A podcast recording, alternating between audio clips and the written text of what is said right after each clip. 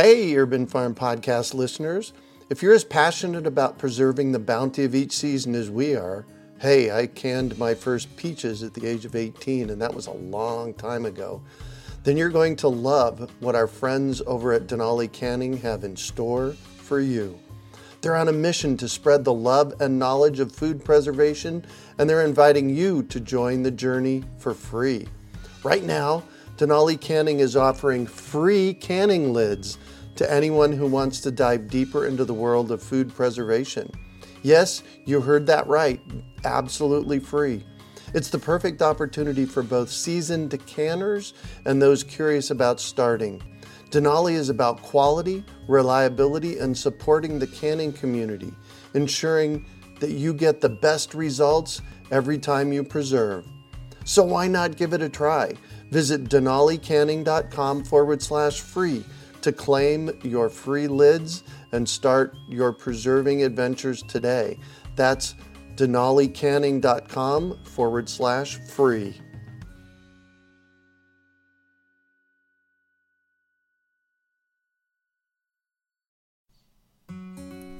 Did you know the best seeds for your garden don't come from the nursery?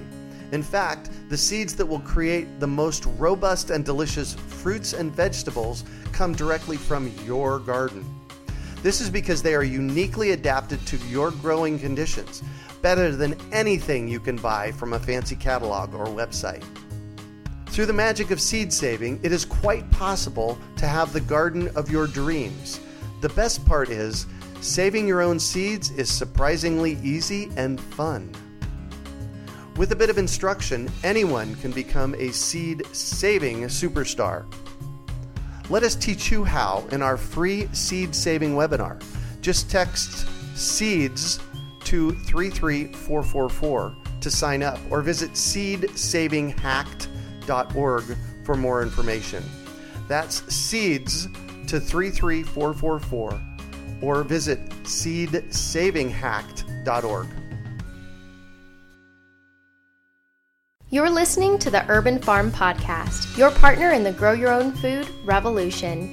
Whether you've just been introduced to urban farming or you're a lifelong advocate, we're sure you'll leave feeling more informed, equipped, and empowered to dig deeper into the soil of your local food economy.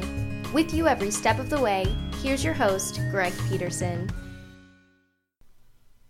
Today on the Urban Farm Podcast, we have Sine Lindholm to talk about her open source urban farming grow room. Sine is from Denmark and has a degree in architecture from Aarhus School of Architecture, along with an emphasis on psychology. This shows in her projects where she is combining the two, with her main focus on the theoretical and abstract part of architecture. She grew up on an organic farm with milking cows. However, she had never worked with agriculture or urban farming before until she won an architecture competition together with architect and carpenter Mads Ulrik Husum. Together, they designed an urban farming pavilion, which received great attention and led to further development of the project. Then they teamed up with Space 10, a future living lab, where they developed and released an open source design of their pavilion. Together, they started the company Husum and Lindholm, where, for the moment, they primarily focus on further development of combining architecture with gardening. On the basis of spatial experimentation with urban farming, they strive toward creating architecture where atmosphere and sensuousness acts as the primary design factors. Their goal? To generate poetic spaces where a symbiotic relationship with vegetation arises. Welcome to the show today, Sine. Thank you so much, Greg. I'm so happy to be here. Ah, I'm so happy to have you from the other side of the world from where we're at. Yes. so I shared a bit about you. Can you fill in the blanks for us and share more about the path you took to get where you're at now? Sure. As I said, I'm uh, an architect from Denmark. I studied in Aarhus and I live in Copenhagen now. Mm. And so, uh, what I'm going to talk about today, or what we are going to talk about today, is the urban farm sort of uh, path that I took. But the path that I took before that was not about that at all. So, I studied uh, next to architecture, I studied psychology for a year. Oh, and wow Yes, that's like a part of my uh, more like a phenomenological approach to architecture that I actually uh, worked with for, for a long time. Mm-hmm. And so I have this more like artistic approach to architecture, and it's not at all uh, pragmatic. Mm-hmm. so this urban farm direction is uh, very new but very exciting. So I'm trying to sort of combine, well, combine these two sort of uh, directions uh, the pragmatic and the very uh, phenomenological approach. Mm-hmm. So, why did you head from architecture into urban farming? What What's your spark there? I can also say that I grew up at an uh, organic farm. Mm-hmm. Uh-huh. so I don't know if that sort of uh, came very natural in a way. But then I applied for this, or I participated in this competition where I uh, decided to uh, choose the urban farm competition uh, concept to mm-hmm. Uh, to make a project from that, and uh, that's how it went on i guess uh, it's i feel like i don't have like a specific answer to why it sort of ended here or i mean it doesn't end here but but why it sort of came to that i became like an urban farm architect suddenly yeah it's i, I was still uh, questioning myself the, the same so uh-huh. yeah uh-huh. Yeah. Well, growing up on an organic farm milking cows probably had something to do with it, don't you think? I guess so, yeah. yeah. Yeah, I guess so. Yeah, perfect. Mm. Perfect. So you teamed up with Space 10, a future living lab, and that's how your grow room got created? Yes, it's true. Or, I mean, I teamed up with uh, my partner, Mads Ulrik, and then we entered this competition, and the competition ended with that Space 10 took over this pavilion. And mm. then we kept on working together to create an open source of the pavilion, which became a huge project suddenly. So yeah, Space 10, a future living lab, it's true. They are sponsored by IKEA. So it's um, it's a great place and, and they are really they really feeling the pulse of what is happening around the world in terms of everything so uh, it's a really interesting place. Yeah. Cool.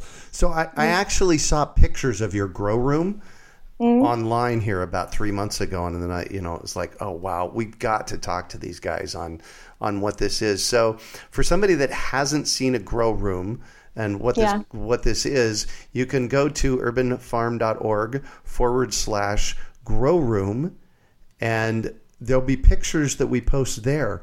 But Sine, I want you to kind of give people a mental picture of what this mm. grow room is.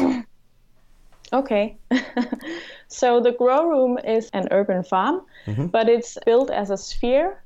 So it's sort of uh, it it doesn't fit to any specific con- uh, context because it's as a sphere, so it doesn't have a backside. Uh-huh. And then it's sort of uh, you know you can walk into it, and so that's where the I would say like the sort of the magic happens because the whole sphere is built from uh, from the green and it's sort of built like a shelf system so uh-huh. there, it's only it's like divided into shelves and on these shelves you put on the, the vegetation mm. and then you walk into it and then inside this growing sphere you you share the seeds with the plants, so you actually become a mm. part of this sort of growing globe in a way. Uh-huh. You feel like going back to nature, and uh, you know bugs are swirling around, and uh, you are talking to strangers. So it's also like with these uh, social aspects that is very interesting in this growing sphere as well because it sort of uh, it creates like this uh, poetic space inside of it mm-hmm. uh, where you still have the uh, transparency so you can still see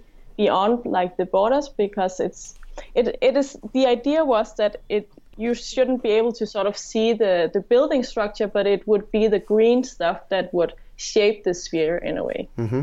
so but and it's not it's not that big. I mean, it's we built it four meters high, so it's uh, it's like you can uh, measure your own body scale to it, and um, right, yeah. So in that sense, mm. so that's about sixteen feet tall, ish. Mm. And I seem to have remembered though that I've seen different sizes of them. So you make them smaller as well, right? Yes. The thing was that because it, it got really uh, really well what can you say like attention from this uh, the first grow room that we built. So we decided to uh, and you know a lot of people wanted to exhibit it and they asked if they could sort of borrow it for uh, different uh, exhibitions or um, you know events because it speaks to so many different themes. And then we decided uh, together with space 10 to uh, create an open source edition of the grow room so um, it's a little bit different and a little bit smaller so that so that you can so that you feel like you are able to build it yourself or together with one other uh, person. And the new one the open source it's only created from one material plywood. Oh, and right. uh, yeah and you can uh, cut it in a fab lab. So you can download all the files and you can actually just build it everywhere in the world. Oh, wow. so uh, yeah so it's uh, free and open for everyone to use Nice. So I'm, I'm actually looking at, pic, at a picture of the open source one, and it looks to be, what, maybe eight feet tall, two meters tall? it's uh, 2.7 it's 2.6 meters tall Two points. Okay, good.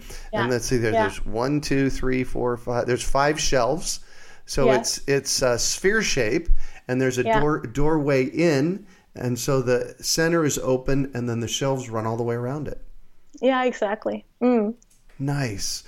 So t- connect me from you have this thought about urban farming to actually creating this. How did that happen? Um, well, it wasn't uh, planned at all. I was at an artist residency at that time uh, in Iceland, and my partner was in Denmark, so we did it all through uh, Skype. And um, maybe because I was surrounded by all this nature in Iceland, I don't know. Right? But then uh, we we read this brief, and uh, it was Space 10 that said that they had to be able to travel around with this urban farm pavilion, and so it had to be very easy to separate and uh, and build it up again. So it had to be like a building structure that was very easy. Got it. And then when from you know it didn't have like a specific context so that's why uh, we thought about not building like a backside and uh, we made it all into like this very um, what can you say like organic and very uh, yeah just like the shape that everyone can sort of understand and Yeah. grasp so this like this we wanted to create this idea of the green globe that was growing all by itself and Uh-huh. to sort of create like a focus on that uh, Yeah. whole theme yeah So you can you, you made it planet shape, and oh my gosh, we're Yeah. growing food on this planet, yeah it's like very right? very naive but Yeah. uh, Yeah. it works apparently So the small one, the 2.5 meters tall, uh, that's Yeah. made all of plywood. The larger one, the what do you what has it been made from?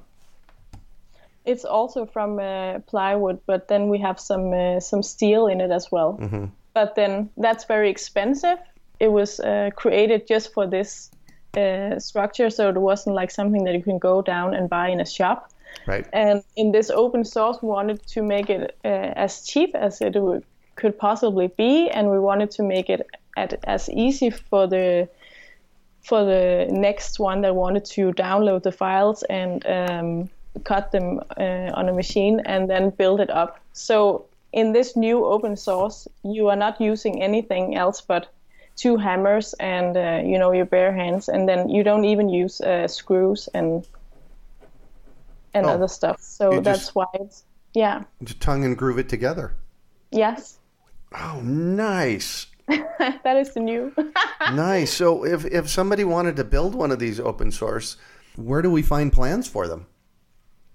you can find it through uh, space 10's website Mm, okay.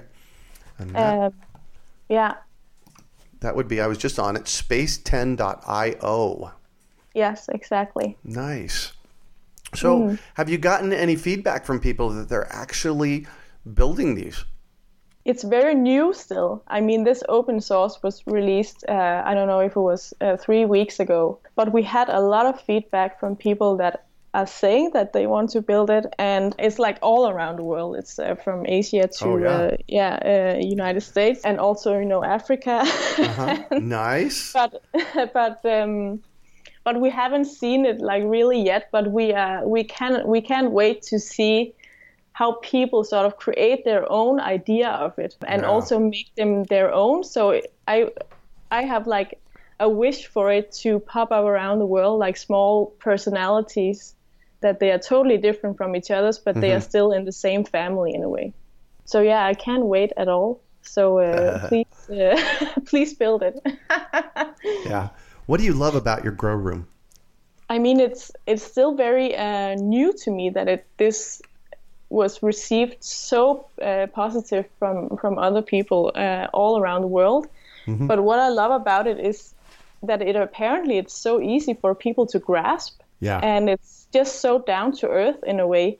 And what I love about it is that uh, I'm not uh, at all an um, a gardener or anyone that uh, knows a lot of stuff about green or vegetation. But you know, I'm an architect, and maybe that's why I have like this naive approach to urban farming. Maybe uh, when I started to do this, and this is sort of the uh, the outcome of that in a way. So, so I, what I love about it is that it combines this very specific, uh, you know, urban agriculture discussion with a very uh, easy to read design. So uh, the design sort of um, reveals what is going on, you know, how, how plants are growing, and just like um, experimenting with the urban uh, farm concept. Yeah. Nice. So, what is it that you, as an architect, can contribute to the urban farming movement or add to that context? So, what I like about it as well, yeah, that's a good question. Thanks. so, uh, yeah, You actually sent it to us, so I'm just. totally, it's true. So, um, so I feel like that uh, we, or myself as an architect, we have like a responsibility to uh, contribute to the problems or the discussions that are going around in the world. And this urban farming or bringing back uh, agriculture to the or to the urban realm uh, is or vegetation back is uh, a discussion that is very uh, big and a lot of people are working with this uh, concept in m- many different ways like in Yeah. rooftops and uh, you know so I think that uh, as an architect, I think um, it's very important to uh, follow up on these uh, movements uh, and these directions. Yeah. And uh, I think as an architect, I can, or I hope that I, with this design, can sort of point in a direction because this, um, you know, this um, pavilion is not really solving a problem. Really, it's not like solving that we are uh, that we can all go and get like vegetables or vegetation from this pavilion, but it points in a direction where you ask questions about like future living cities and uh, just the whole urban uh, fabric. So uh, that's why I feel like architecture is just important that we address these problems or these, uh, what can you say, also, it's not just issues, but also uh, things that we can actually uh, develop on and make even better. Yeah. Yeah. Yeah, and it sounds like you're doing that, so yay. so, on, on, you know, kind of on the tails of that question, why is it important to combine the different disciplines, in this case, architecture and agriculture? uh, I think it's very important to combine different subjects in uh, many different matters and not just uh, architecture and different um, because architecture can always be you know paired up with different other directions or other what can you say like subjects. But it's always good to pair up different uh, you know minds mindsets and different themes because Disciplines? yeah, disciplines, Yeah. exactly. So uh, when they come together, you can create something even bigger. And um, for me, in this case, or for us in this case, the uh, the urban farm was sort of we had like this very naive approach to it, but we used it, and uh, of course, it, it's not like the perfect way to build an urban farm pavilion at all.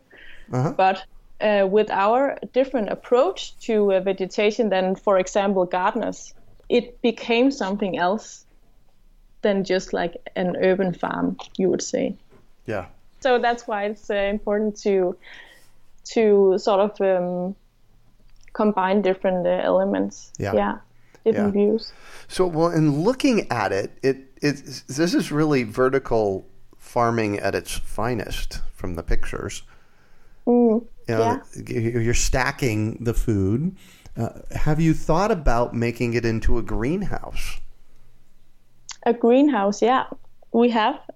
we have many different ideas. Uh-huh. Um, how it could be further developed and uh, we have had a lot of new suggestions and people that are writing to us could you please incorporate or could you maybe do you have an idea to incorporate different you know watering systems as mm-hmm. well and yeah. could you grow this and this and this so we are totally working on a lot of stuff and it could be a greenhouse yeah definitely uh, I so I as I see it now the the pavilion is open sourced and I would love for people to explore, for example, to wrap it in, to make it be useful for something else or something more than than what it is now. Yes. So well, yes. Why did you decide to make it open source? We decided to make it open source because a lot of people were uh, writing to, uh, especially Space 10, if they could borrow it or uh, if you could send it like uh, with a ship or uh, they wanted to exhibit it or they wanted to use it for hmm. different events. Uh-huh. Uh, and then Space 10, you know, they, as I said, they have the finger on the pulse, so they know what is sort of happening in the world. So this open source maker movement is very big right now. Mm-hmm. And uh, instead of, you know, uh, shipping this pavilion around the world, we uh, decided to say, okay, let's join this movement and let's let's make this pavilion a mark for this uh, making like this open source maker movement mm-hmm. uh, a point in that direction instead so now when it's open source people can just you know build it as much as they want so if they want to exhibit it in um, Asia or in America or when wherever uh, Europe, they can do it instead of you know spending a lot of money and instead of us uh, earning mm-hmm. a lot of money on this uh, small pavilion. So it's just like it's marking this new movement that we have to share, like this whole sharing culture, mm-hmm. sharing economy, and now I call it sharing. Uh, sharing architecture but this whole like idea of local production yeah and that we have to sort of come together to survive all these uh, the new uh, yeah yeah exactly mm.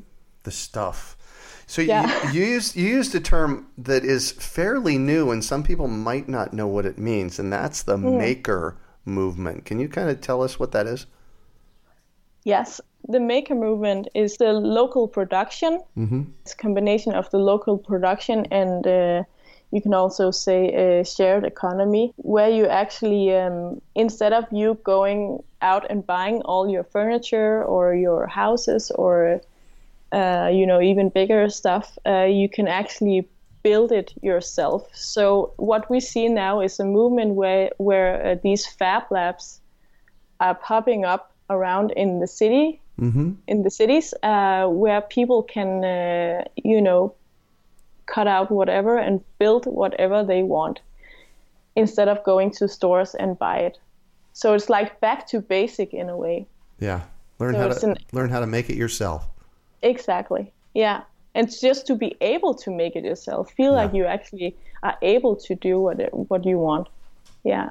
Well, so many so many things are lost in our culture these days because it's done for us. So, you know, having mm. having I, I, actually love the maker movement. I love that that it's, you know, we're back here. So yay. Mm.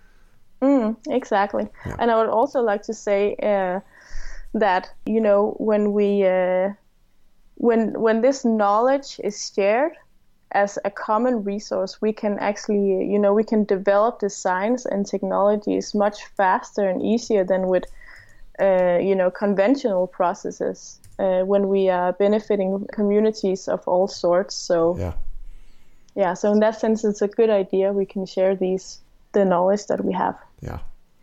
I want to read one sentence out of your bio, and then we're going to shift here because I just Yeah. love I love this. It's it, it says this is talking about your company on on the basis of spatial experimentation with the urban farming concept. You or you and your partner strive toward creating architecture where atmosphere and sensuous acts are the primary design factors to generate poetic spaces where a symbiotic relationship with vegetation arises. Tell Yeah. me, tell me about that. That, that is beautiful, sentence. beautifully written, by the way. very poetic. I mean, maybe this is where my, um, you know, previous approach to uh, architecture or uh, what can you say, like psychology, is Yeah. uh, sticking out its nose. Yep. so in this sense, yeah, we are writing that we strive towards creating architecture where atmosphere and sensuousness acts as the primary design factors. So we want to create architecture where around, you know, to create atmosphere and sensuousness, so, or you know, you know, sensuous spaces Yeah. and we want to create poetic spaces. So that is sort of my idea of, or something that I feel like I can actually contribute with in terms of my um, my my previous work or my education or the Yeah. things that I am uh, very interested in is how we uh, sense space or how we feel in space and what space um, gives back to us in a way. Yeah. And uh, you know, uh, for example, this ve- vegetation, it gives back so much without, you know, because in nature we feel uh, very natural. So uh, just by bringing the vegetation and combining that with architecture or design, just like a, it's like a free. Uh, It just gives back so much as a design factor. beautifully, beautifully said. So I'm going to shift on you, and I'd like for you to talk about a time you failed, how you overcame that failure, and what you might have learned from it. Okay, so I uh, clearly remember a time where I feel like I failed. It was um, actually when I was in the architecture school and I was sort of um, hitting my head to a wall, and Uh-huh. I felt like I didn't want to study architecture anymore at all. So I totally threw it away. I didn't want to study it at all. So I decided to go a different, totally different direction. I wanted to study uh, psychology.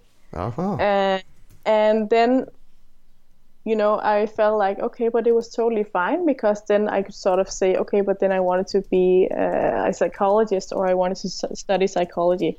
But then i actually decided that i would didn't want to do that at all. Uh-huh. anyway so i so i really missed being creative. So i really felt like that was a big failure for me that i didn't i was like at a place in my life where i didn't know what i wanted to do at all but then you know after all of that and i came back to uh, architecture and uh, after that i i you know i've totally uh, brought that with me in Right. uh, my in my work so Yeah. I guess that wasn't a failure, but at that point, I must say it was, yeah.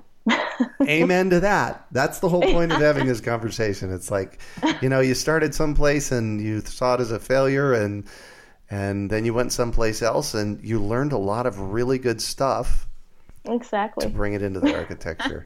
so what do you consider your biggest success story? My biggest success story. Maybe I don't feel like I have like a specific success story, but I uh-huh. feel like I've always tried to do what I wanted to do. So when I graduated from, uh, you know, I graduated in in 2014, so it's not that That long ago. far yeah that Yeah. long ago but after that you know it's always like uh, you know the society we have today you have to go out and you have to get a job and you have to you know follow the society and you have to do all of this and you have to get a family you have to get kids and Yeah.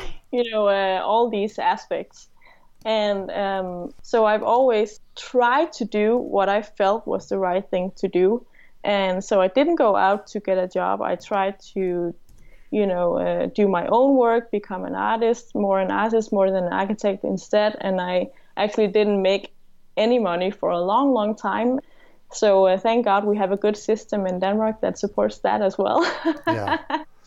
but um, but yeah, I don't know. Like the whole, the just the whole development was, uh, and then when when this happened, this uh, grow room, I must say that is one of the biggest, you know, achievements, I guess, uh, or the biggest uh, things that has happened uh, recently. So I must say that as well. Um, when that came open source and people uh, got to know it, and yeah, so yeah, the whole development, I guess, from uh, graduation to uh, to now.